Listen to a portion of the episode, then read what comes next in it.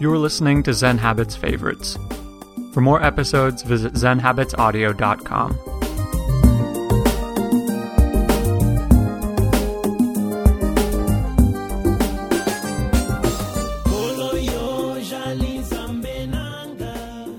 Procrastination is a mindfulness problem. We all procrastinate, and by and large, we all know the solutions to our procrastination. I put off writing this article, ironically, I know, and yes, I know you'll put off reading this article, by doing a bunch of smaller tasks, for example. They were less important, and I knew it, but they were quick tasks, and so easier than writing an article on a tough topic. Honestly, I know the solutions. Clarify what task is most important, clear away everything but this most important task, clarify my motivations for this task, break it down into something smaller and easier if I feel difficulty. These aren't hard solutions, but they don't work unless you're aware of what you're doing. You can't step back to clarify what your most important tasks are unless you realize you're procrastinating in the first place. You can't break a task into small steps until you realize you're dreading the task. You can't clear away distractions unless you realize you've been following the urge to go to these distractions. Awareness is everything with procrastination. The problem isn't finding solutions to procrastination. It's being aware of what's going on in the first place.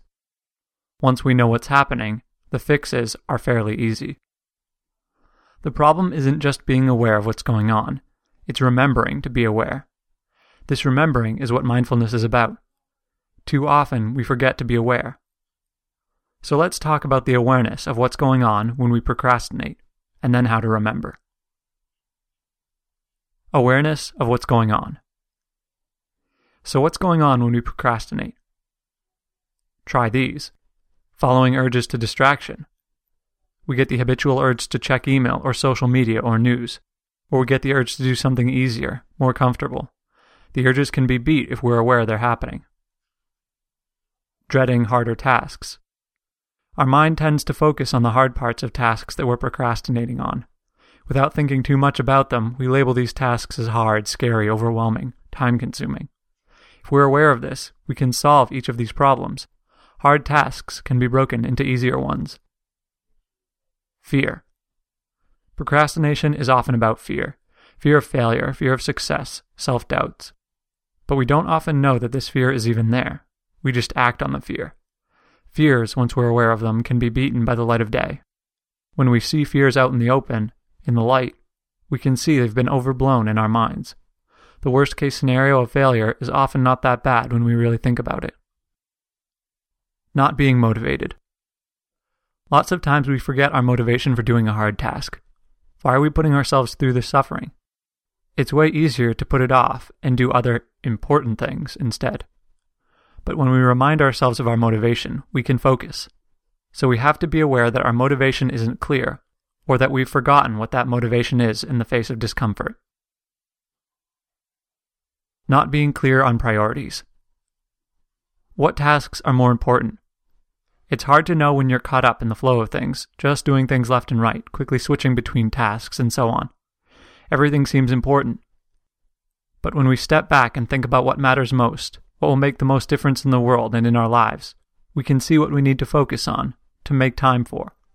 We can't step back unless we're aware that we're getting caught up in the less important tasks compulsively checking things. Often we compulsively check email, social media, blogs, news sites, etc.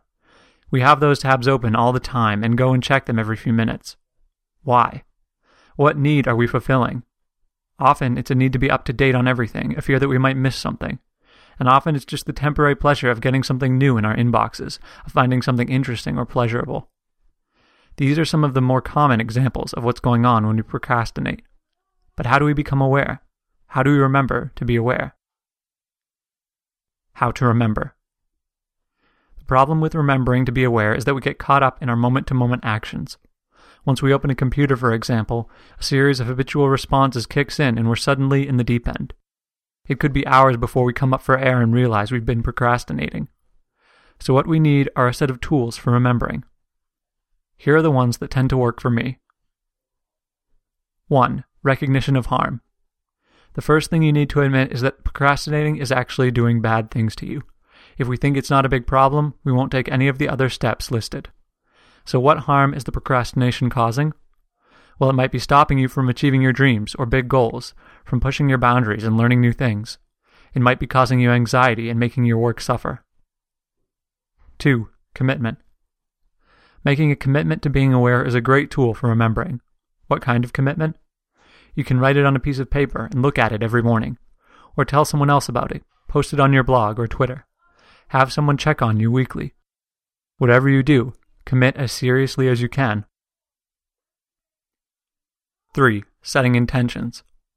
As you start an activity, like opening your email or starting to write something, or even opening your computer or starting your day, pause to think about what your intention is with that activity. Make an intention to be mindful and notice your procrastination. Setting intentions doesn't necessarily mean you'll actually achieve what you set out to do, but it helps. And it helps you to learn to get better at that with practice. 4. Reminders. Every hour or two, have a reminder that helps you to check in to see if your actions match your intention, to remember to be aware of what's going on with your procrastination. 5. Recognize signals. There are signs that you're procrastinating.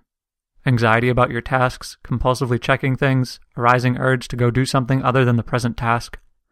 These signs might be physical, tightness in your chest, for example, or there might be certain actions, checking email. But you can learn to recognize them with time. They are flags, waving and telling you that something is going on. Notice the flags and check in to see what's going on. These aren't things you can master in one day. They take practice and they take commitment. But if you can solve the mindfulness problem, procrastination becomes a much more manageable beast.